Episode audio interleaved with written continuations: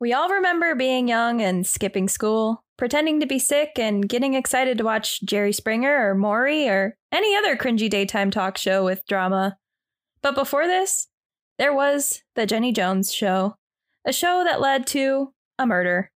Welcome to Cryptic Soup. And guess what? Today, you are not the father.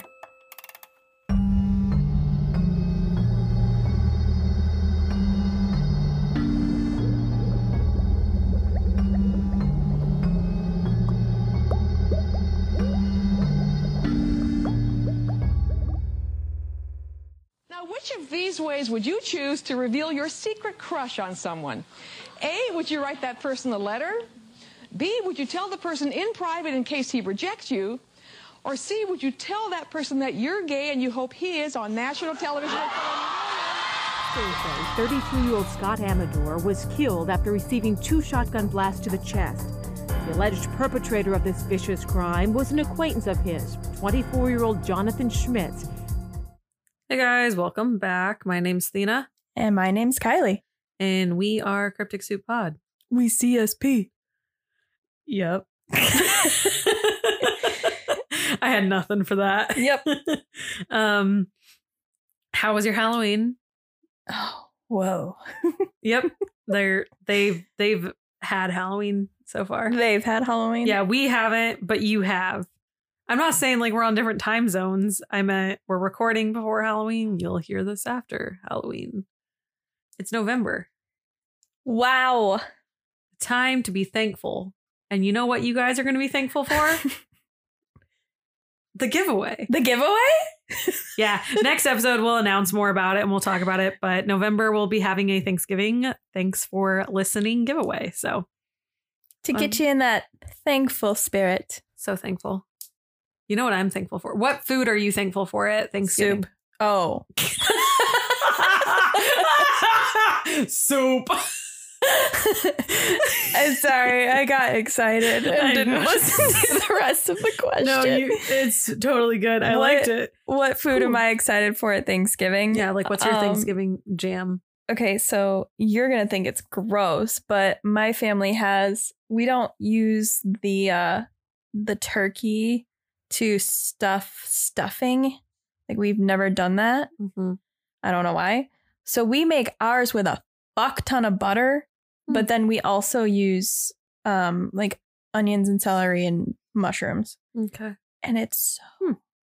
good. Also, um I'm a huge fan of everything sweet. So sweet potato casserole. Ew, no, I hate that. Oh. Pumpkin pie. Oh, okay. Like I can't do I don't know what it is about sweet potato pie. But it's not pumpkin pie. Sweet potato casserole. Or yeah, that's what I meant. Okay. I also Um, love corn casserole. Okay. Yeah. Good. Um, I'm a big slut for the mashed potatoes. Obviously. Um, Everybody loves good taters. I don't like cranberries. So I don't like any of that shit. Uh, I do like that. I don't. Okay. So I, usually I kind of just have like a roll and some mashed potatoes when I go places because that's because it. stuffing is stuffed in birds. stuffing is bird yeah. Uh meat is meat. Um green bean casserole has mushrooms in it. I don't really eat a ton of thanksgiving meals. That's not really my thing. For the past um two thanksgivings i have ordered a pizza the day before thanksgiving and then eat the leftovers. So you have potatoes, rolls, pumpkin pie, and pizza. yeah pretty much i'm not the most traditional person let's be real I'm gonna find a vegetarian turkey. Well, oh, actually, Walmart has phenomenal tofurkey loaves, and they're Mhm. like stuffed with cranberries and stuffing, which sounds like I wouldn't like it, but they're really incredible. And I wanted to remind myself if I liked them or not. So Margie and I, when you guys were gone in Virginia, Yep, not Vermont. when you guys were there, we made one to like so Margie could try it for the first time ever. Yeah, it's still really good. So Interesting. so yeah, tell us your guys' Thanksgiving foods and stuff. See, we get mixed reviews. Some people said, I love when you guys talk to us at the beginning. Other people said, I hate the chitter chatter at the beginning. But it seemed like we got more chitter chatters and less hate of the chitter chatters.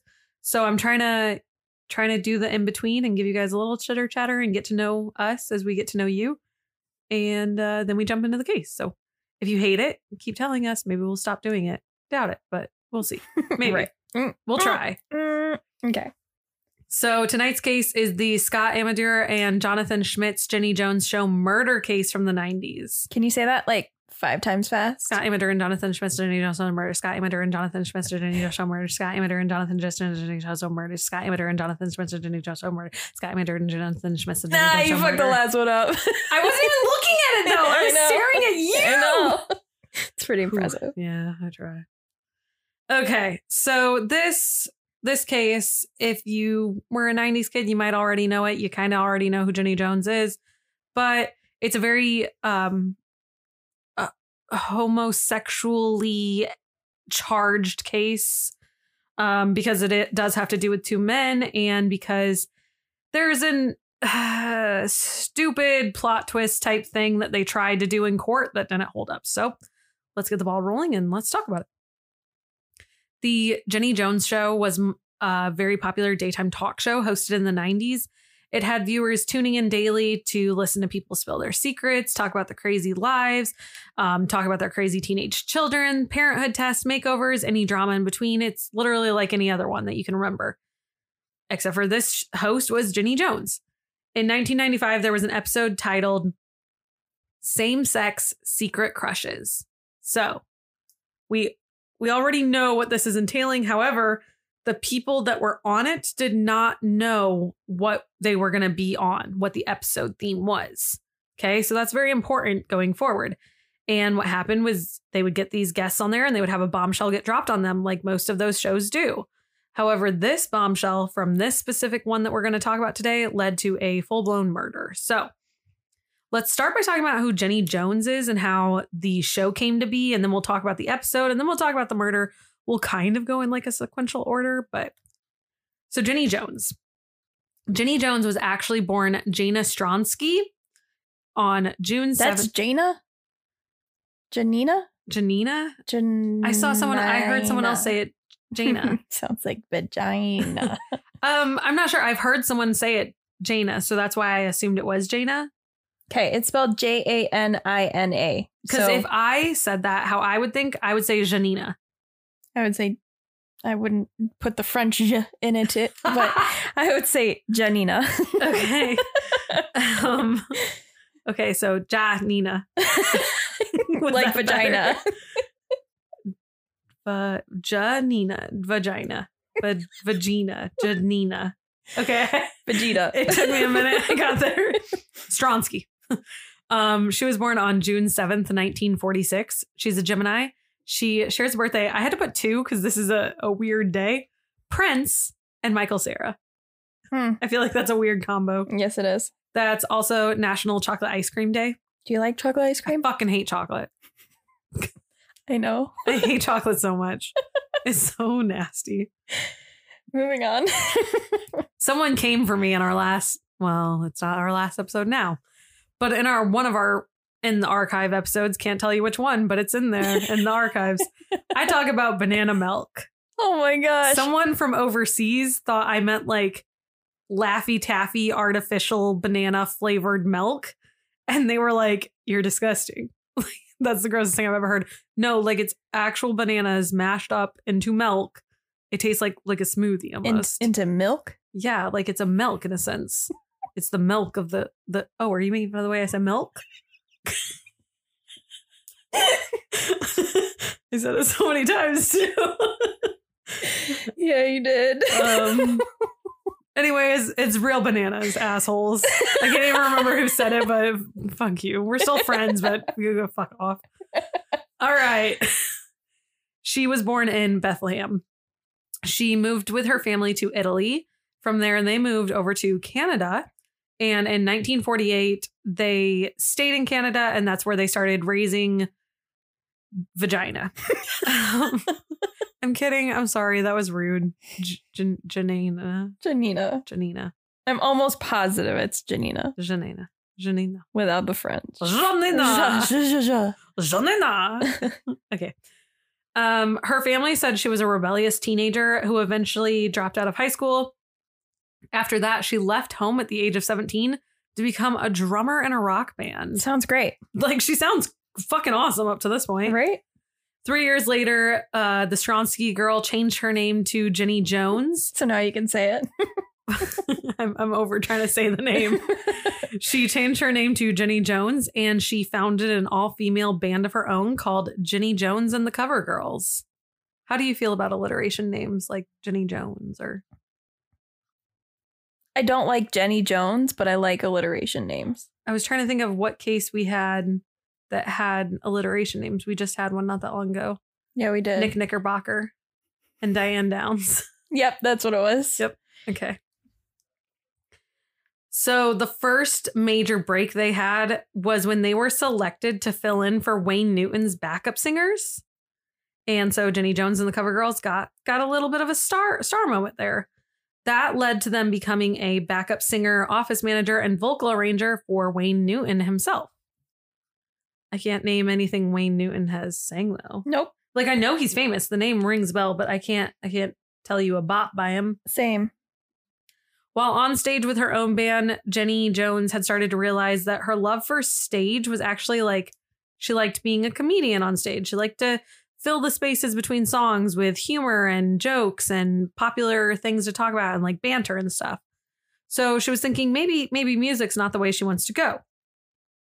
So she continued her career to stardom and she had a few television appearances as contestants for different shows, such as she was on The Price is Right in 1979. She was on a show called Match Game in 1981, which is a game show that features contestants trying to match answers by celebrity panelists to fill in the blank questions. I feel like I know that. I, that one sounds really familiar, Like But- I can't think of it. Like I can't put. I but it's can't- just something like yeah. a fever dream almost, but it's not. yes. Yeah. Press Your Luck was her next one in 1985, which is a cute title, I think. That one, contestants try to answer trivia questions, the trivia answers correctly to collect spins on a game board where they'll win cash and prizes, unless they land on Whammy, which takes away all your players' loot. The contestant with the most accumulated cash and prizes at the end of the show is the winner. So it's like Wheel of Fortune without spelling things. It's like Wheel of Fortune without spelling meets uh, Jeopardy. Christmas Elephant, whatever that game is, like White Elephant or whatever, because you're stealing from other players too. Oh. You so know, it's what- like Jeopardy, Wheel of Fortune, and a white elephant gift yeah. all into one. Although, you know what is the world's best game show that's ever been? A, it's not a game show; it's more like a reality game show. I'm gonna really age myself here, but it's the best. What's that Show. temple one that was? That's literally what I'm Is googling. that- Is, the Nickelodeon Temple Yeah. show? Yes. Yeah, absolutely. I freaking love that show. They were going to bring it back and then nothing happened. I wonder if it was like COVID related, but they were going to bring it back. It is called Legends of the Hidden Temple. Yeah. That is the all-time best game show. absolutely. Um, there's also one that's like sweepstakes market or something where you go shopping. Yes, I love that one. Love that one. That's a guilty and you pleasure. and you have to like you're like, oh, this was like four dollars. Yeah. And yeah, you had to you had to get close to like what the full like total would have been. Mhm. Yeah. It's on it's on Netflix or something, and I binge it watch it when I'm sick. yeah. So she was on a lot of things. Her last thing that she was on was actually a talent search. In 1980, she was on Star Search. Once she was on Star Search, she ended up winning the comedy grand prize. It was a hundred thousand dollar check. That's that's up there. That's a lot of money for this time because that's still the 1980s. Yeah. That's so much money. After her Star Search experience, Jenny Jones worked in a bunch of different large comedy venues across the US. And she even opened or worked with a lot of popular singers and entertainers. She developed an innovative comedy show for women only called Girls Night Out. As a result of all this exposure, Jenny Jones came to the atten- uh, came to the attention of an executive at Warner Brothers. Warner Brothers then offered her an opportunity to host her own daytime television show, and that's when the Jenny Jones show had its debut. So in September of 1991, the Jenny Jones show was produced by Telepictures and taped in Chicago at WMAQ TV Studios. The show ends up running all the way until 2003, by the way. Can we talk just for a second? Oh, no. Can we talk What'd I about say? Well, what did I say weird? What?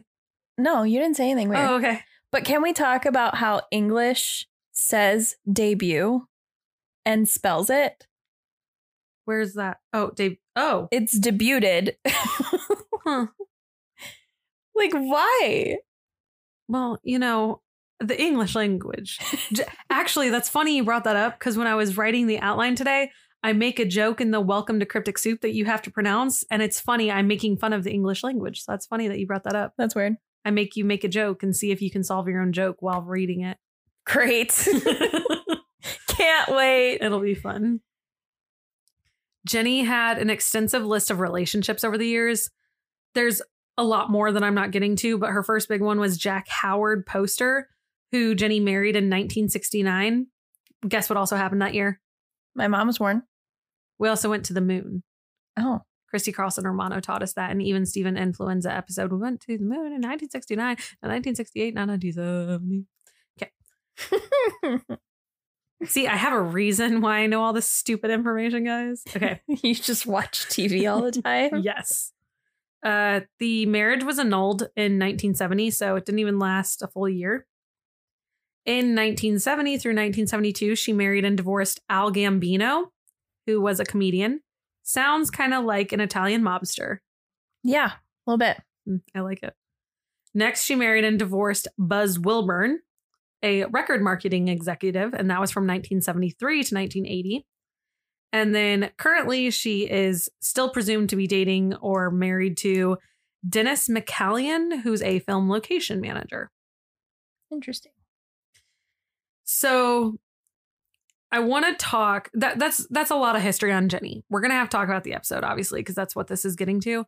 But I can't figure a good way to talk about Scott and Jonathan without just real quick being like, "Hey, let's meet them and then throw them on the show." So I'm just going to pretend that we didn't just spend 27 years talking about Jenny. We're going to talk about the next person. and then I'm going to do this same weird awkward transition when we talk about the next one. So let's do Scott next.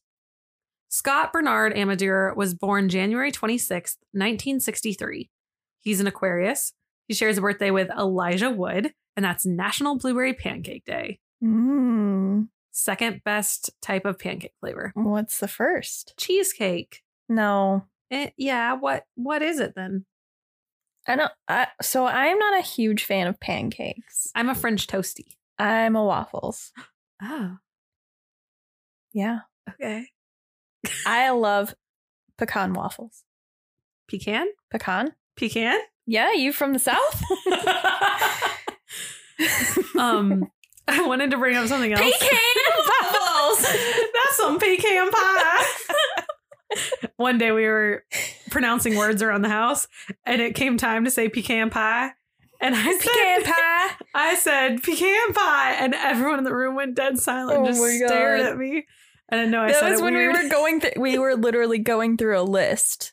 of words of that words different that are places, weird, yeah. different like southerns versus northerns say different words and pecan pie was the winner.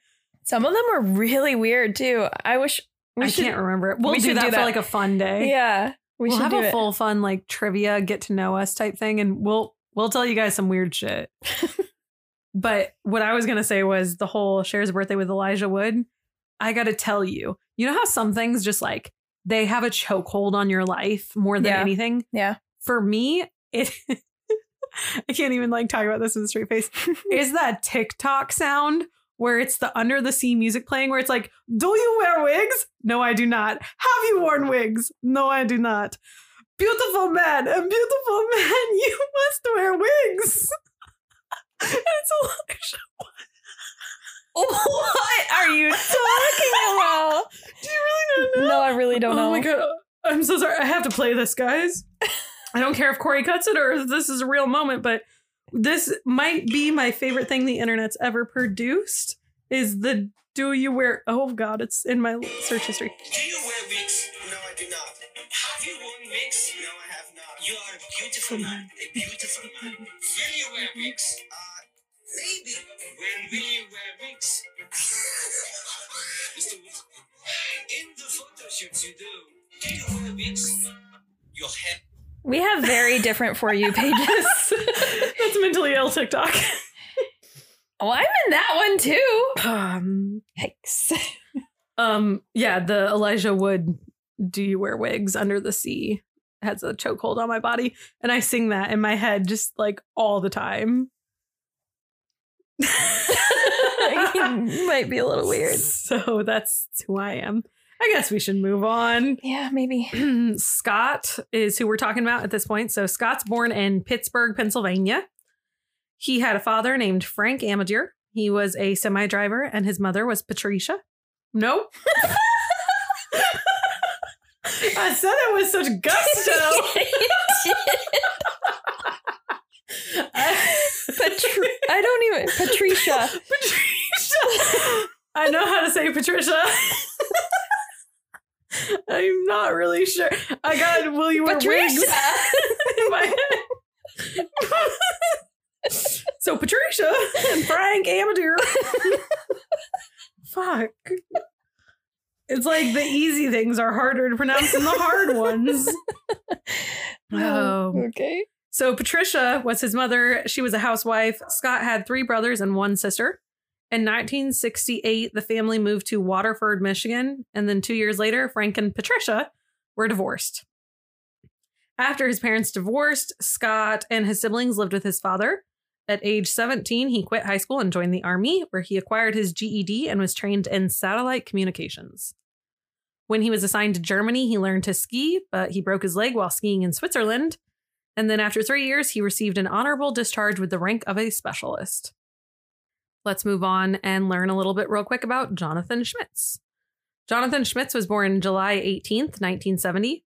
He's a Cancer. He shares a birthday with Vin Diesel, who seems like a Cancer. That makes sense. And that is National Sour Candy Day. Hmm. Good day. Good day. John is a lot harder to find information on. Everyone just said he was pretty much your average Joe. So, Hmm. so essentially, what happens is there is an episode that is about to be filmed. So we are going to break down kind of the lead up to the episode, the episode, and then the escalation of the murder and murder and the trials and stuff. So- fucking shut up, Kylie. Sorry. um, I'm sorry for yelling at you. Um, no, you're not. on March 6th, 1995. That was when the episode was going to be filmed in front of a live studio audience. Because that's what we did back then. We used laugh tracks and we used live studio audiences. And Those cards. Yeah. What is the worst laugh track TV show that you can think of? I know in my head. I don't know. A lot of people say it's Friends, but there is one show that I think is worse with laugh tracks because this show is so good, but I cannot watch it without being completely irritated the entire time I'm watching it and hating every moment of it, which sucks. It is The Ranch with Ashton Kutcher. The fact they used laugh tracks in that show ruined that show. It was such a good and funny show. It did not need laugh tracks. You want to know why? Why? Because Ashton Kutcher is the hottest and most Oh. beautiful and most comedic man ever to walk this earth. He's he's he's all right. He's really good in that one movie. He's my number one. It has such a long title. They meet and then they are at the airport and he says the thing about the ducks in a row and she's like in a line and he's like, "Well, they're whether they're in a line or a row." And then he sings John Bon Jovi, a lot like Love. That is a good Ashton Kutcher film. Why can't I think of a movie? It's so good. He sings John Bon Jovi. He plays guitar himself. I have to look it up. I definitely have seen this. It was a very long time It's, ago. it's a very good film. It is. It is a good film. And they're in the car and the sunset yeah, Mm-hmm, or the sunrise, whatever. mm-hmm. okay. I love him so much. Sorry, moving on. So this episode had 32 year old Scott Amateur and his friend Donna on it.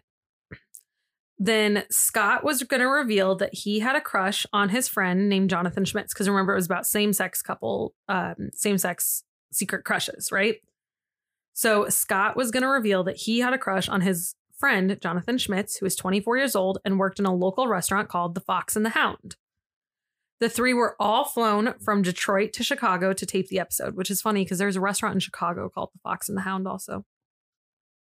Maybe it's a franchise. Oh, maybe. I don't think so, but maybe. The episode was about se- secret same sex crush- crushes, like I said. But when I also earlier talked about how some people don't know that, John did not know that. Okay. So, That makes sense. yeah. so like the the person that is getting the the shock value is the person that doesn't know. Okay, yeah. Okay, we see where this is going. Mhm. Scott admitted that he had a secret crush on John who lived near him in Lake Orion. Orion? Orion. What is that word?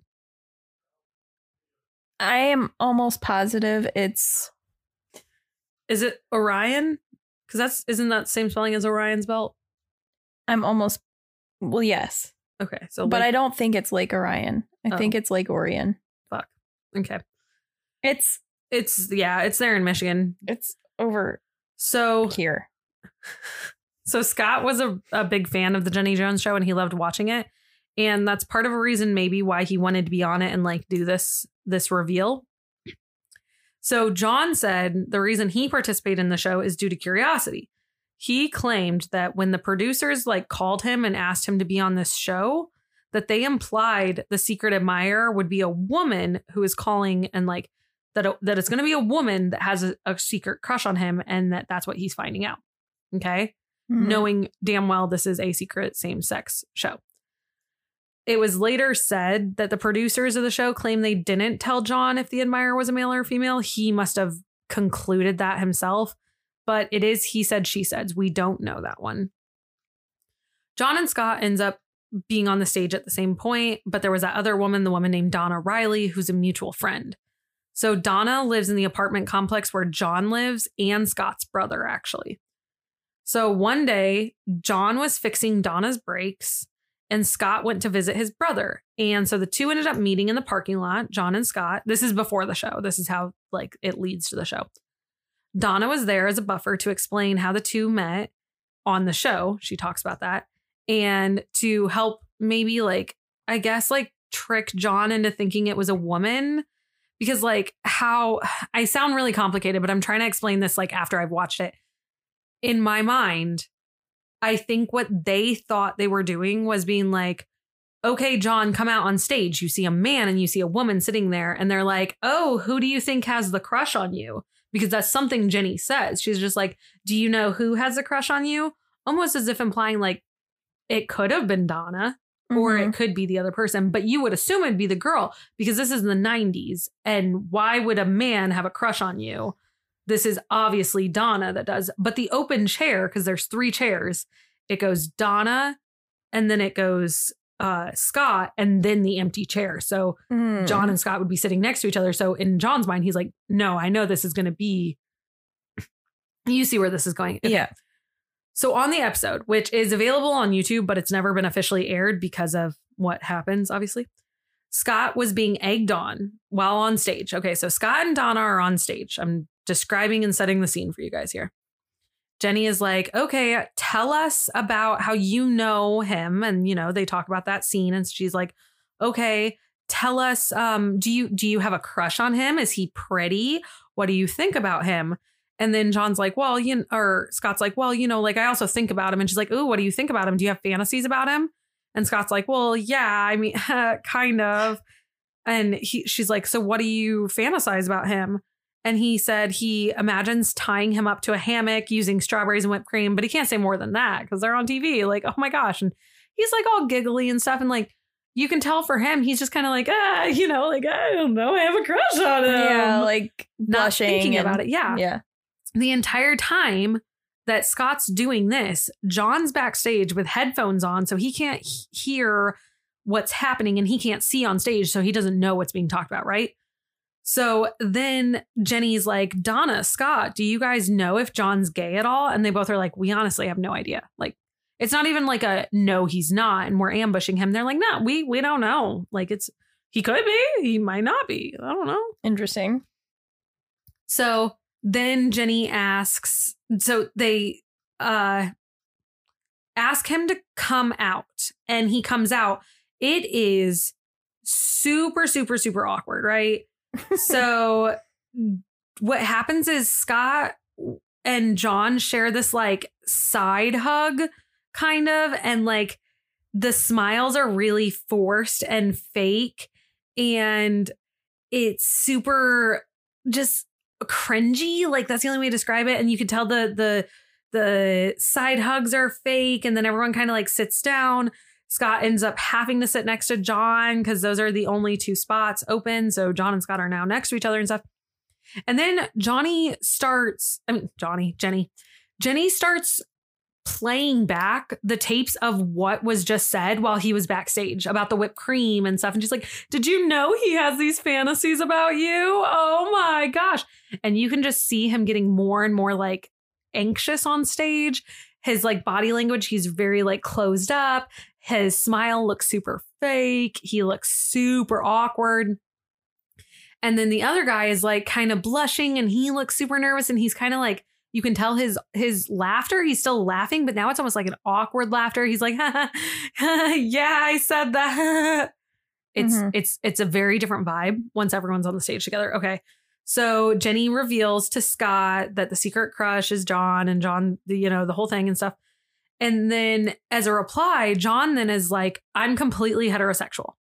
Like there is there is nothing there. I'm completely heterosexual and he's like super super uncomfortable. He's smiling very forcefully. He's laughing uncontrollably. So then she makes jokes being like did you think it was going to be donna with the crush? You thought it was but it wasn't. It isn't. Hee and like egging the, the whole situation on. It's getting Right. getting longer. The awkwardness is more visible. The audience is eating it up in the drama because jenny's agitating the situation for views. And the audience is like oh my god this is so fucking awkward you know? Hmm so the show was supposed to be aired two weeks later. However, it never got aired because when the show was over, the three people flew home and things seemed normal, right? Then, while walking through the parking lot, Donna, John, and Scott saw a broken construction light that was laying on the ground. All three people knew that John's car had a broken blinker, so Scott joked around, picked it up, saying this should be his new car blinker. So they thought things were normal because everyone's kind of just joking around and like being just average, right? Mhm. Well, then they left the airport and the friends went to Brewski's bar and started hanging out. During that night, John called his dad and said something along the lines of, Yeah, that thing in Chicago didn't work out. Actually, it was actually a guy. So Alan Schmitz, which is John's dad, was upset when he heard this. And supposedly he threw a chair and yelled, and I'm, I'm quoting, keep in mind, guys, those gay faggots. And that's it. He yelled that over the phone because he's pissed, right? And that's what you yell when you're pissed, apparently. So this also sets the tone for maybe why Jonathan has like this homophobic feeling when we know that's how his dad addressed the situation. Because remember, that's who raised him. So, you know, this whole story is based off gay slander, homosexuality, humiliation type thing. And that that's who raised him. So, I mean, keep that in mind. Nurture versus nature type stuff. So then everyone went back to Donna's apartment. Um, John, Donna, and Scott did. And there are different stories at this point saying that the two men actually danced together that night and kissed, showing visible signs of affection while drunk. But we don't know because Donna says that didn't happen, but then other people are like, no, no, no, that did. And we don't all know who was there that night. So, three days after the show, Scott left a sexual note with the flashing construction light in John's doorway for him to find. The note said something along the lines of, You know, you have the tool to turn this off. After finding this note, John was very upset, but he gathered himself long enough to go to the bank where he withdrew some cash. He headed to the Tom's hardware store in town. At the store, he talked to the saleswoman named Dolores Dunlap, another alliteration for you. Man. And Dolores said John seemed very cool, calm, and collected, and very polite. There at the hardware store, he purchased a 12 gauge shotgun with the cash he just took out. John then drove over to Scott's mobile home in Orion Township. He knocked on the door. There was a discussion about the note that was partially overheard by Scott's roommate named Gary Brady. Then John at one point states that he needs to go turn the car off. And what actually happened was he went back to his car and he brought the gun back up to the house with him and he like held it at his side. Scott was still in the doorway. John approached with the gun. Scott said, Gary, help, he has a gun. Scott started to back away from the door, grabbing a wicker chair to hold in front of him to try to block himself off. But before Gary could even react, John fired the gun twice into Scott's chest. Dang. Gary said Scott fell to the floor and started wheezing. Smoke was coming off of his lungs.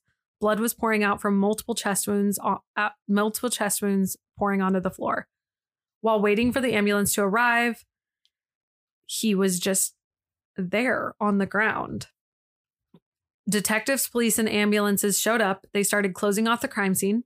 Scott's body was wheeled out on a stretcher, covered up, while onlookers gathered. And there are lots of photos of that on the internet. I don't suggest looking at them. I'm not even going to put them on the Instagram because it's incredibly sad.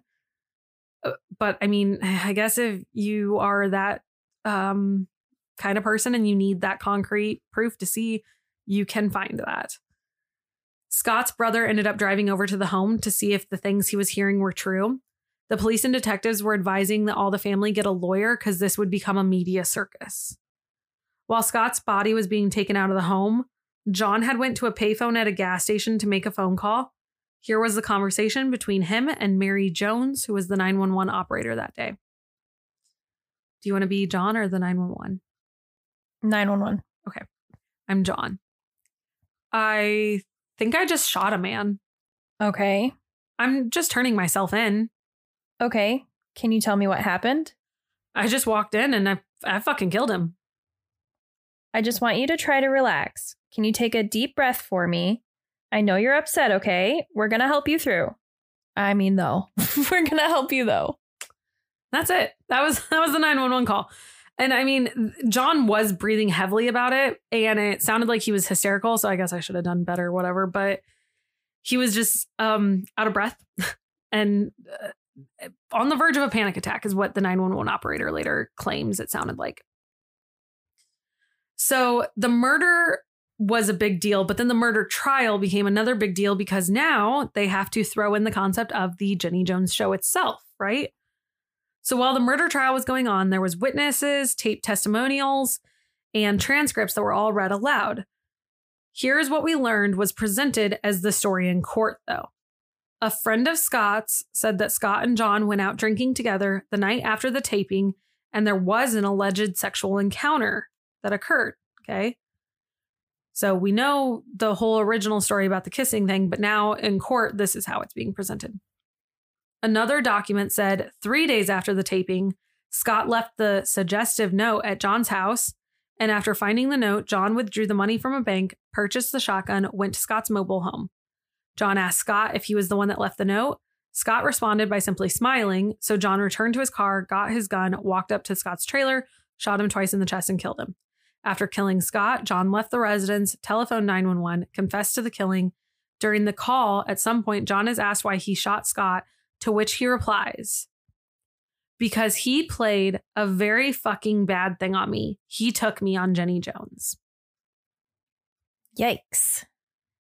So that obviously is why we have to talk about the Jenny Jones, right? Okay. So the defense brings up the phone call and mentions that due to how hysterical John was, he doesn't seem like a murderer because he felt remorse because he's hysterical, right? He's upset. They repeatedly say in the defense of John that he was he was a shooter, but he's not a murderer. That fucking sentence. What? Okay. He had no ill intent and it was brought on by situations. He's not some hardened criminal looking to go out and murder someone. Which, okay, that one sentence, the last part of that, I understand what they are trying to portray with that ending of that sentence, but they didn't with the first two halves of it. Right. They they fucked themselves over by they just they word vomited in the wrong way. The defense attorneys argued that John was having a mental break due to being recently diagnosed with manic depression and Graves' disease. There was statements about his father being abusive and that John was suicidal recently. These issues mixed with the humiliation that he endured caused him to murder. This is considered the gay panic defense. The gay panic defense is a real thing, and it is also sometimes called the homosexual advance defense. It's a legal strategy in which defendants claim to have acted in a state of violent temporary insanity by committing assault or murder because of unwanted same sex sexual advances. And this is a real thing you can plead in court. If you harm someone due to the fact that they are openly homosexual in some sort of way or on the LGBT spectrum type thing, and they make an advance towards you and that's why you harm them, you can use this in court. How fucked up is that? Okay. So fucked up. Okay. Told you guys there's a big fucking stupid plot twist that we don't like. All right. So the defendant may agree to have found the same sex sexual advances so utterly offensive or frightening that they're provoked into reacting, which is, in a sense, acting in self defense because that's the only answer.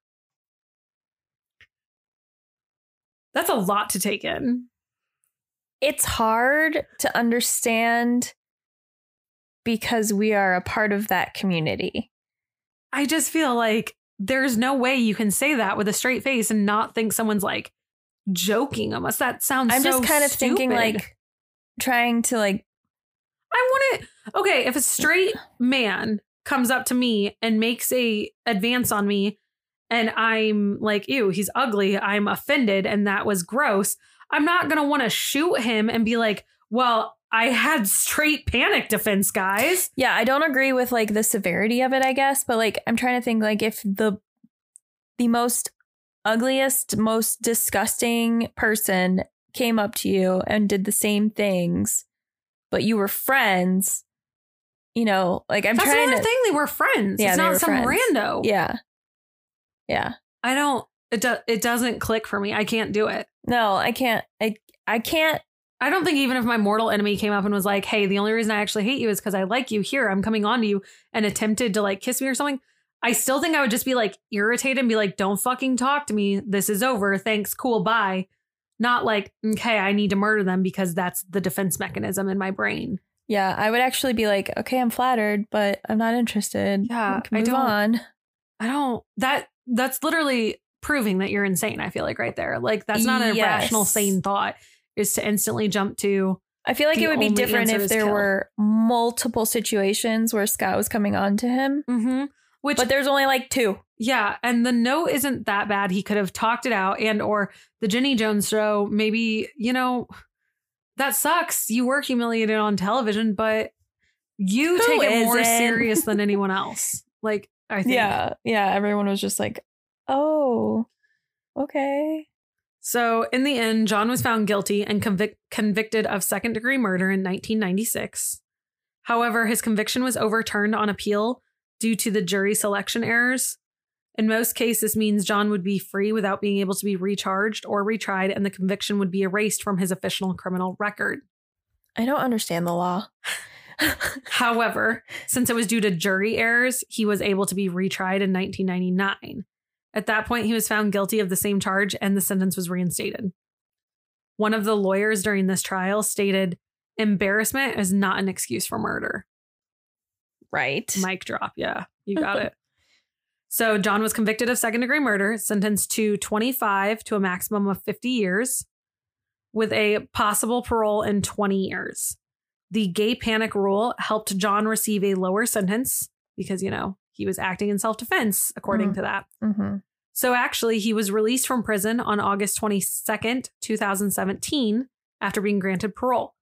He was the age of 47 and he only had to serve 22 years. And now he is out. I'll post a picture of what he looks like nowadays on the Instagram because when he when he got released, he took a picture. He really kind of looks the same. He's just got like a thicker face, I guess. Like his body's not much bigger or anything, but like his face, he he, he Just has like a normal aging. face. Yeah, he looks the same though. Like he looks the exact same. In 1999, the Amedure family successfully sued the Jenny Jones Show and Telepictures and Warner Brothers. Dang. They sued them for the ambush tactics and wrongful death. But then the judgment was subsequently overturned by the Michigan Court of Appeals. So instead, they said that the episode was never to be broadcast, but certain segments of it were played for television news programs, and the entire thing's available nowadays on YouTube. So they didn't really get a win. So good there. job. Right. In May of 1999, a jury agreed on awarding the Amedure family $25 million in damages. According to a CNN story at the time, $5 million was awarded for the Amedure's suffering before he was succumbed before he had succumbed to his gunshot wounds. Because remember, he laid on the floor. 10 million was awarded for his family's loss of his comp- companionship. And then another 10 million was awarded for the loss of income he could have earned over his lifetime. Wow. The verdict and award was also later overturned. People reported though, like People Magazine. Sorry. So now there's a documentary on Netflix, and my favorite portion of the documentary is when they talk about the lawyers from the 1999 case.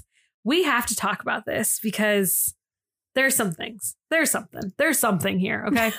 okay.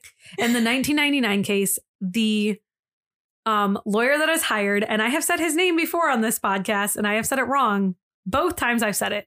It is Geoffrey Figar, Figure, Figar, Figar. Um, mm, Figar. Yeah, that's what that's how it's spelled. Okay. He is a hotshot lawyer, and if you already recognize this name, you're like, "Oh God, of course it's him." Yeah, no, no, it's him. You know exactly who this is. All right. In the documentary, he's a fucking hoot. You get to see his law office, and this man. Okay, I want to try to describe this man to you, but the only thing I can think of is if like Woody Harrelson and Matthew McConaughey had a child, and it was like a villain, Oh gosh. but like a lawyer villain. So he's like, like. So super full of ego and oh no. Oh no. So everyone always talks about Fieger as being a showbo, a publicity hound, a press animal, everything. He originally made his name by representing Jack Kevorkian, aka Dr. Kevorkian, aka one of the Dr. Death people. He's the man that did assisted suicides and ended people's lives prematurely. He's also the one that I talk about that I know as Dr. Death during our Dr. Death episode, which Kylie knows Dr. Death as Christopher Duntsch. Yes. But I know Kevorkian, which is kind of funny because we both know different Dr. Deaths. We don't know them. You know what I mean? right. No of. No of. Which is in the archives.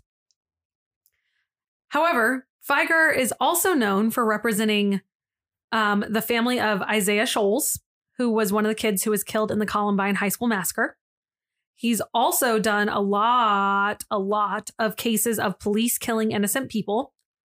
He also covered the 2014 2015 Flint, Michigan water and disease outbreak lawsuit that was a $100 million class action lawsuit.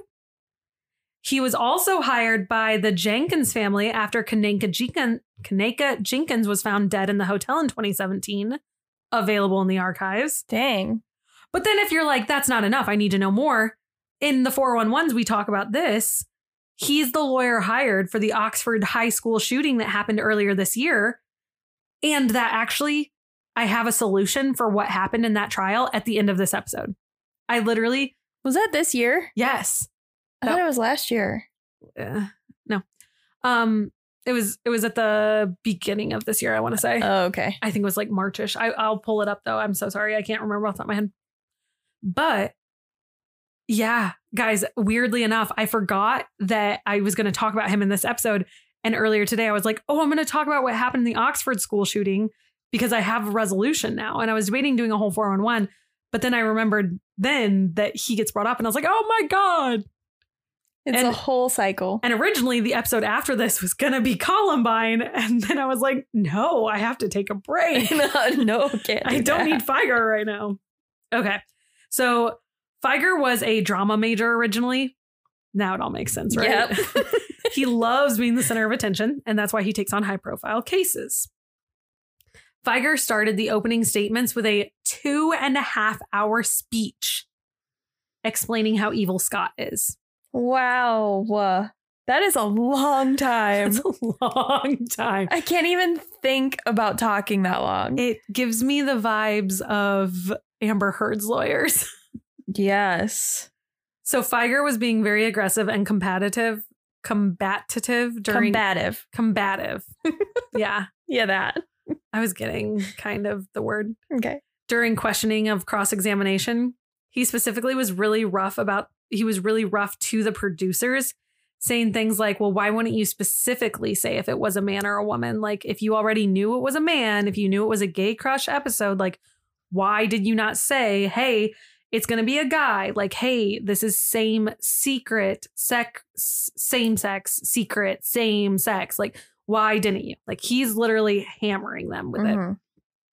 He hammered to the point into the producers, trying to show that they are technically the ones at fault here by mis- misleading everything. Right. because he also brought up things like, well, why would you put the headphones over him so that he couldn't hear things? Because even if he overheard something, he would have known it's a guy. He would have gotten cold feet, maybe, or something like. He said they took multiple precautions to show that it was a gotcha moment. Right. The jury ended up finding that the Jenny Jones show was both irresponsible and neg- negligent and noted that the show intentionally created an unpredictable and explosive situation without thinking through the possible consequences of that situation. In 2009, in a two to one decision, the Michigan Court of Appeals overturned the money to the Amedure family. To date, so like even now, the Michigan Supreme Court has declined to hear the family's appeal on the overturned ruling. The Amedure family has never received any compensations for Scott's death. Hmm. Scott Amedure's older brother, Frank Amedure Jr., who was featured heavily in the first episode of Trial by Media, told by the Detroit Free Press that he was troubled by the parole's decision and gave a quote. I wanted assurance that the decision was not based on just good behavior in prison. I'd like to know that he learned something, that he's a changed man, is no longer homophobic, and has gotten psychological care. Yeah. It sounds like he cares. Yeah. After the incident in 1996, Jenny Jones ended up getting her GED. Then afterwards, the show remained on the air until 2003. She constantly claimed the show's innocence in the death of Scott Amedure, saying it had nothing to do with it. And she actually blamed the media for sensationalizing the story. She even went as far as to tell People magazine in 1999 it's not the Jenny Jones show. Uh, sorry, I can't even say the quote correctly. Sorry. she said, It's not the Jenny Jones murder, it's the Jonathan Schmitz murder. So that's why she's not at fault. When the show ended, Jenny Jones said she did not want to return to television anymore. So she decided to dedicate her life to philanthropy and cooking. Same. she has written cookbooks and autobiographies, with the proceeds going towards cancer research. In 2008, she launched a program called Jenny's Heroes, which awarded grants to people pledging to use the money to improve their communities. So, I mentioned earlier what happened with Jonathan Schmitz. I wanted to give a little bit more clarity to what it was. So, Jonathan Schmitz was released after 22 years of being in prison. It was August of 2017. He is 47 years old.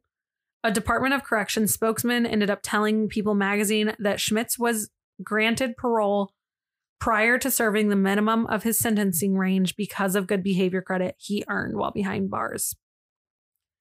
And like I said, Frank Amedure Jr. said that he was not comfortable knowing that John's been released, but they did make a Netflix documentary about the case and they asked everyone to talk. Frank does talk in it, a bunch of other people talk in it, but Jenny Jones and Jonathan Schmitz do decline to participate in it. And Interesting. yeah, I wonder why. Gay panic defense. Fucking wild. That's not the first time I've heard of that in a case too. It's it's as ridiculous as the West Memphis 3. Let's be honest. It's it's ridiculous. It's not it's not a thing. It's just not. It, it shouldn't hold up. It it genuinely shouldn't. Um I don't think there's any validity to what that is called. Oh, I am very sorry guys. If I was incorrect during this episode, I didn't mean to be. I just looked up the gay panic defense because I was going to name some other popular terms. I did not know that as of 2020 it was reframed and is supposed to be called the LGBTQ plus panic defense. I'm sorry. I that makes sense. I didn't know that though. Um that or it is supposed to be called the homosexual advanced defense. So there is a closely related legal strategy applied to the cases of assault, manslaughter, or murder called the trans panic defense as well. Um, the jurisdictions of it, Australia still has it available. The last case was 2019 slash 2020. New Zealand still has it. The Philippines, the United Kingdom, the United States has it in multiple states. Um, I'm going to try and read a map without titles of the states. So I'm guessing kind of on the titles. The states that have banned the gay panic defense is Washington, Oregon, California, Nevada. What's, yeah, what's that Colorado. square? Is that Utah? Colorado? It's Colorado. Okay, Colorado, Illinois, and then a lot of the East Coast. Some states that are considering banning it are Texas, New Mexico, Florida. Mm, What's that one? Is that is that Georgia or is that Is it right above Florida? Mhm. That's Georgia. Okay, Georgia, Wisconsin, Minnesota, and then two other states that are kind of near Illinois. And North Dakota and South Dakota. No, that that one might be a Dakota. That's a Dakota. And then what's that thing? What the fuck is that? Iowa. No, Iowa's over there. I think. Or wait, I no, is that Kansas? That's Oklahoma. I don't know how I'm to read 'em. almost positive it's Iowa. um, anyways, uh, no, I'm pretty sure that's Iowa because I'm flying into Kansas City. Wait, where's Kansas City? It's not in Kansas. I know that. Okay, There's this multiple is so Kansas besides City. the point. Okay, I'm so sorry, guys. Anyways, that was in April of 2021. All the other states, it's completely legal to do it in. Um, and oh, there was a right under it. It had the name of all the states, guys. I just didn't scroll far enough. Yikes. Um, yeah, but there is a lot of places where it's still 100% a valid thing that you can utilize in a pinch if you're in court apparently. So there's there's that. It's it's not good, but we need to talk about it as sad as that is. The sources I used for tonight I'm really bummed. I used one last source and I forgot to write it down, and it was a book. And I'm really sorry. I I forgot, but I got it from Amazon, and it was like eleven ninety nine. So do with that what you will. Find it. Uh, I listened to the criminal podcast episode on this called Panic Defense because they just have a lot of really good resource, and they uh they use like real um uh court testimonies for a lot of their stuff. So I trust them. Trial by Media, the Netflix episode uh show, episode one is about it. How it really happened, the docu-series, season six, episode nine, called The Jenny Jones Show, Fatal Attraction.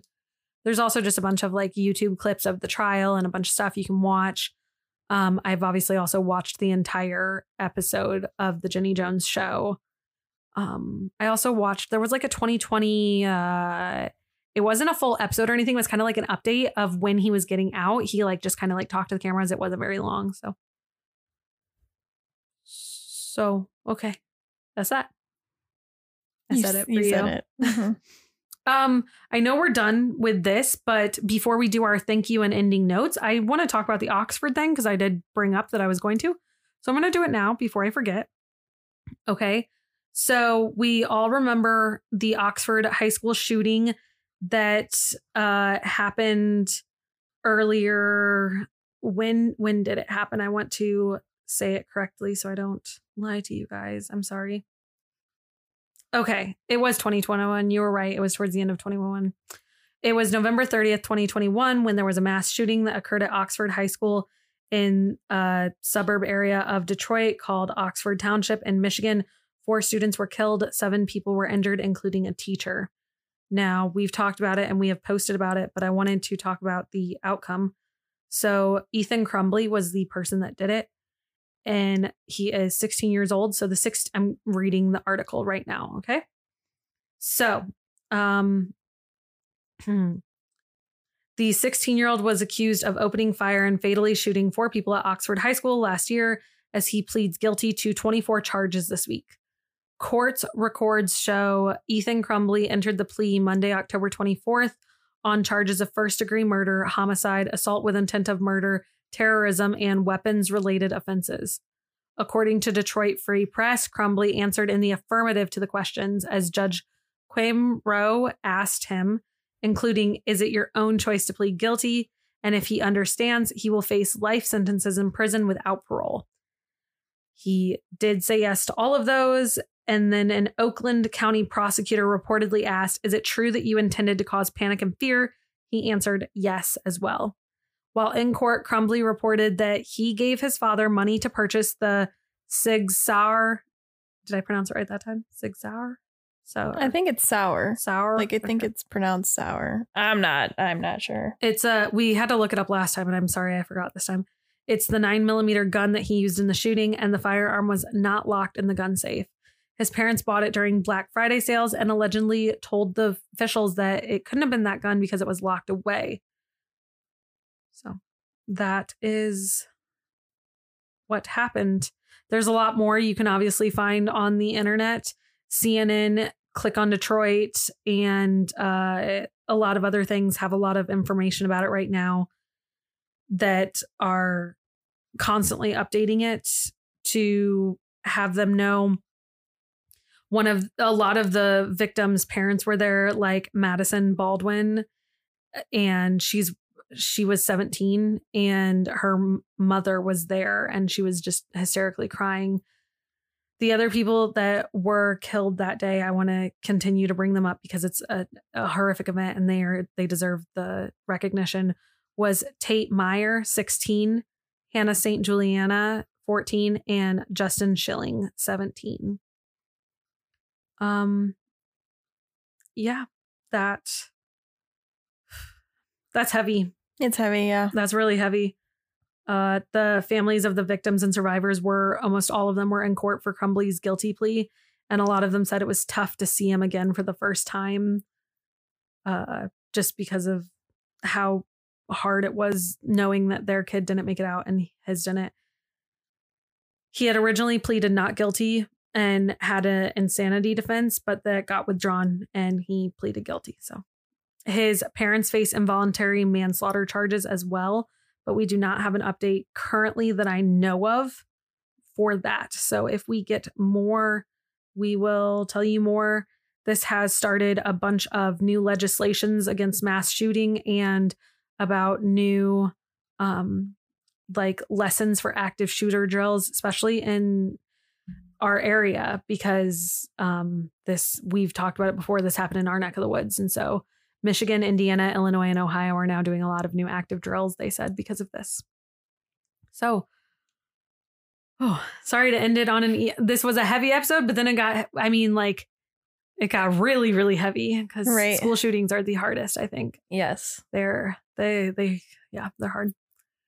I think I've told you guys this before, but I, I don't cry very often at all, ever. Um, Oh, ever. um, but I cried really hard one time at work in public because I was listening to a podcast and it was the Sandy Hook school shooting, and I accidentally cried in front of everyone.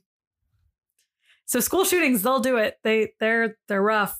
If I ever have to cover Sandy Hook, if any of you really people hate me, you'll ask me to cover that, and the day I have to, you'll hear me. cry. So, well, tonight's episode is wrapped up. You did it. I gotta shake it out now. Um, let's end on something positive before the closing notes. If you were a dog, what would you be? Do you think? Would you? do you think you're a golden? Is that what you're gonna say? Probably a little bit. A little bit of a golden. I don't think you're derpy enough to be a golden. Thank you. I think you're a Dalmatian. You're kind of like smart, but Dalmatian of is mean, my but like favorite good dog. mean. I want a Dalmatian so I bad. want a Dalmatian so bad. They're Oh so gosh. cute. But I think you're a Dalmatian. Thank you. Yeah. That's really I appreciate that. No like a problem. lot. um i i'm not active enough but i really would like to think i'm a boxer because they're really smart but they're so fucking stubborn they're so stubborn and then sometimes they just eat their owners out of random. and they're like they're like the laziest active dog ever like they have no in between they're either zonked for a nap or they're like i'm ready to run 3000 miles and have zoomies Yeah. and i kind of think that's me i'm a boxer Did we ever figure out what happened with that?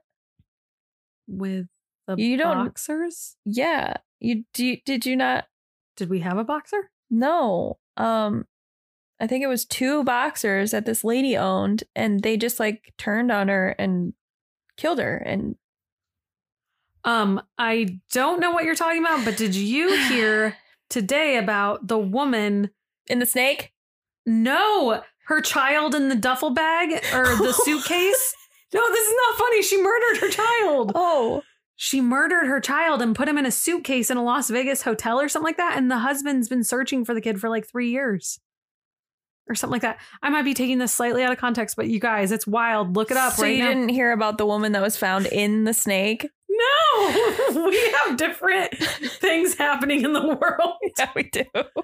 Um, no, what's yours? I don't know. We're gonna my, have a fun little ending real my quick. guys. coworkers were talking about it. Yeah. Where did that happen? Uh, not here. I don't remember. I don't. I don't remember. Hey, I gotta talk to you about this one real quick. Okay. Just so you know, I went to go look it up. I did not know this before I knew this. No, you know what I mean. It was an Indiana state policeman who identified the body. Hmm. Team Indiana for once. I never get to say Team Indiana. Well, what I'm thinking of is that one case. With the TikTok kids in the suitcase? Yes. Yes. Which I had to tell my mom about that the other day because I made a joke about she said I should go look look in random suitcases and hopefully find treasure. And I said, What, like body parts? And she's like, Why would you say that? And I was like, It was a it was a really fucked up joke, but it was a joke based on TikTok. And she's like, What kind of TikToks are you watching? I had to explain to my mom what's happening in the TikToks. But anyways, Indiana, poli- we're gonna read another news article for you guys. Okay, Indiana police identify child whose body was found in Las Vegas themed suitcase. Mother is now wanted for murder. Oh, oh Las Vegas themed. Yeah, sorry. I didn't read the whole article earlier, clearly. A five year old boy was found dead inside a suitcase dumped in the Indiana woods, and he was identified on Wednesday as if. Isn't that today? Isn't today Wednesday? Oh, God, this was today. As officials announced the arrest for the case, they said the boy's mother is wanted for murder. The Washington County Circuit Court issued felony arrests for Dawn Elaine Coleman and Dejaune Ludie Anderson on charges related to the death of Cairo, Cairo, sorry, Amar Jordan. Anderson is the boy's mother, and Indiana police said that for news, for a news release, she is now a wanted suspect. This is her. She's Hmm. very happy in this photo. Uh, ooh, Coleman, who is 40, of Shreveport, Louisiana. Does that ring a bell to you, Shreveport, Louisiana? Yeah. We've talked about it in previous cases. Anyways, uh, was taken into custody on October 19th in San Francisco, extradited back to Indiana. Uh, Anderson, 37 of Atlanta, Georgia, remains at large, and the locations is unknown of the mother. That's the Anderson one. They both face charges of neglect and the dependent of neglect dependent on the death and obstruction of justice for their child. Okay, am I going crazy? I feel like I've heard of this case already. Like I I heard that we were looking for a suitcase that was like Vegas themed or had Vegas on it. What am I thinking of? I don't know. I definitely have heard something about this. Hmm, I don't know. The hardshell Las Vegas themed suitcase was found on April 16th. Oh, it was found found in April, so maybe that's Maybe why. that's when I yeah. by a mushroom hunter in the wooded area near East Holder Road. Is was it my mother? I was gonna say only in Indiana. in Washington County, Indiana. Coleman's probably uh probable cause affidavit said that the mushroom hunter opened the suitcase, found a pillow and a black trash bag that contained the body. Oof. The luggage was not covered. It could have been viewed from the road. It was this suitcase. That is bright. Yeah, I definitely have seen that. I 100 We have talked about this before. Okay. I swear. But yeah, anyways, so that's what happened, guys. It's just That's weird. a wrap. that's a wrap. I I'm gonna tell you guys one more quick fun fact. The other day, I just told you the TikTok joke. I I do not have a good sense of humor. Like I told you guys in the past, I chuckle when I'm nervous and awkward. That same day, uh, we also later went to Lowell's home improvement store. And yes, I know I don't know how to say that word correct, and I'm not going to change it for anyone in the world because I don't know how. So I was at the store and I said something to my mom. I was like, Can I stay in the car? And my mom, my girlfriend, and I were all together. And my mom's like, Do you need me to leave the air running for you? And my girlfriend, No, no, no, no, that's not what happened. My girlfriend was driving and she said, I want to turn off. We weren't, we were going to Bath and Body Works. That's what we were doing. Sorry. I know this seems all over the place, but it's because it is. She goes, I really need to turn off that new feature in my car. And we were like, Well, what's the feature? And she said, It says, check your back seat that your children aren't in your back seat. Mine does that too. And It's she really goes, annoying. How stupid would you have to be to leave your child in your back seat? And I was like, So this one time. And I started telling her about all the cases of people leaving their children in Bro. their car. I've had the exact same conversation with Corey and Colin. And and I had to like start rattling off facts of cases where people have um, left their children in cars and they've died. So Okay. You're you're doing great keeping this on a on a low note. yeah, I guess I don't really know how to be positive. On that note, thank you guys to all of you that listen. Without you guys, we couldn't make this podcast possible. We hope you guys loved the Halloween episode. It was super fun to make. We have the biggest shout outs to everyone that was in it. We love all of you guys. Thank you so much. You guys mean everything to us. Huge round of applause though for Damon Fokovsky and Taylor. Oh, I haven't gotten to them. no, you wait. seriously though. So thank you to our nine podcast teams that are in it. Um, we do thank all of you guys. You guys are awesome. Damon Vakowski, he normally creates our theme song. You guys got to hear him live in radio. Is that a saying I can say? Yeah, kind of. Live in radio. And you guys got to hear Damon's amazing voice. Damon doesn't talk like that. no, he doesn't sound like that at all, but it's fine. we we love Damon. That was so much fun getting to create that with him. It was awesome. He did everything we needed and more. Also, we have the biggest thanks to give Taylor. Taylor with Lab Monkey Creative on Instagram. This man, he did all that shit.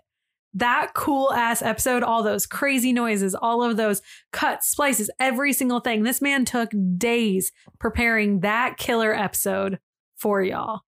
It was so good. so good. So good. It's so cool. Maybe you guys don't think it's so cool, but we think it's the coolest Yeah. thing ever. So if you guys like it, let us know. Well, because like normally we'll be like, okay, we have this idea and we don't really know how to explain it, but we explain it really badly. And then They come mm. back with gold. they come back. Well, sometimes, sometimes they come back with really random things that we didn't ask for at comes all. back with straw 14 times, and then the 15th time it's gold. But Taylor, Gold. round one was gold. Gold. We need Taylor to teach Damon something. I don't know what, but teach him it. right. Damon just likes to chat longer with us, we've decided. And so that's why he messes up the first few times. Duh. We also can't forget about Corey because he still was editing all of the other stuff while we were doing the other stuff. And it's that just, obviously was a bonus episode. So we still had all of our normal episodes rolling out. So we had Corey on top of that, editing all of our normal episodes. And all of those awesome photo shoots we've lately been posting, doing things, the ghosties, the spooky purge things, just our normal, our headshots, our old photos that we've done, all of it. That's all with Corey with core.media.photography on Instagram. He's killer killing it. killing it. We also have had some commissions posted lately that we have started posting. We had Amanda's and Abby's. We are tagging them in everything we post, just so that since we're posting two different ones, we don't want you guys to get mistaken for who's is who in case you want to get a commission because the shits be cool. Yeah. And They're we awesome. we we did go back and forth a lot, but they listened to everything that we had to say and We had the smallest It was little, amazing. "Oh, our hair's a little too bright, too dark. And they were so nice about it. They fixed every single thing. They made it everything we hoped for. And they're so talented. so talented. We have so many talented people around us. Why us. can't I be talented? And all we do is read badly from a script. right? Well, I do. You just Yeah, I read jokes. and I created a script. it's just not for me. so thank you guys for everything you do. All of you are amazing, and all of you listeners are amazing too. We appreciate all of you. Don't forget to follow the Instagram, which is at Cryptic Soup Pod, where our DMs are always open for suggestions. So slide on in. Also, follow the Facebook. We're now on Facebook. You can find it at Cryptic Soup Pod. I think it's facebook.com slash Cryptic Soup. Pod. Yep. So go ahead and follow that as well. Apple Podcast reviews and ratings always give you a shout out. And they're just awesome because they help us get our name out there. Wait, what did I just say? Apple Podcast reviews. Yes, and Spotify ratings. Whew. Sorry. You said reviews and ratings. You Yeah. didn't say Spotify yet. That's why I lost my train of thought. which I have some reviews to read. That's why I lost my train of thought was because I just I I botched it. So I'm going to read these reviews real quick because we did get a few in. I hope you guys also know that reviews take a while to post. So these reviews just posted today. They're from October 18th, 19th, and this one is from this week actually. But the one from the Dang. 18th just posted yesterday. it so takes almost like 10 days. Yeah. So sometimes if you think I'm skipping you over, I'm I'm not. I promise. I'll I'll I'll, I'll give you a shout out. So I have three real quick to read. It says the title: Have I found another go-to type pod? Dot dot dot. The answer: Yes, I have. I have a few podcasts that I call my go-tos, the ones that I go to, and I re-listen to the episodes, or I know I'm always going to enjoy, er, ir- regardless of what the case is being covered. In other words, it's this one. This one's a gem. No. That is from it's cute. Oh, I was like, what? You're not even looking at it. I read it right. That is from Kay Hansen, 1986. So thank you, Kay Yes. Hansen. Thank you. Our next one, oh my God, this username. I love you. okay. Um, binge worthy and an absolutely a must. I am loving this pod. It covers all things I need to hear about from cryptids to true crimes, and the gals have a funny banter. Love it, gals. Keep it coming. The the username though. Uh-huh. Midwest Momster. Yes. That's a good one. That's that's that's clever. Our last one is called Obsessed, and it says, I freaking love Kylie and Thena. Nope, Thena and Kylie. Sorry. They're my can you tell who I normally say first?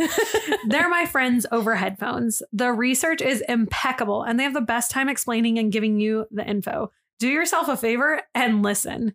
That is from Katie Bowden. Bowden. Bowden. Bowden. Bowden. Bowden. Yep. Sorry. Sorry. I tried. but thank you. Fucked up your name, but I, I said it, didn't I? we still love you. so thank you guys so much.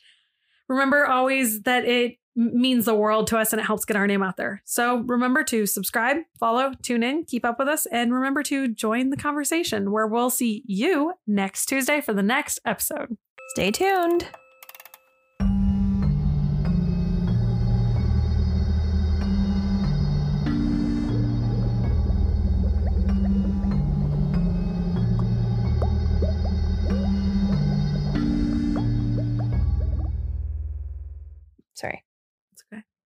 Well, she's sorry to you, Corey, not me. Do you wear wigs? No, I do not. Have you worn wigs? No, I have not. Carol, Carol. He might be going downstairs to pee. He's on steroids. I know. Little pea body with a shaved butt.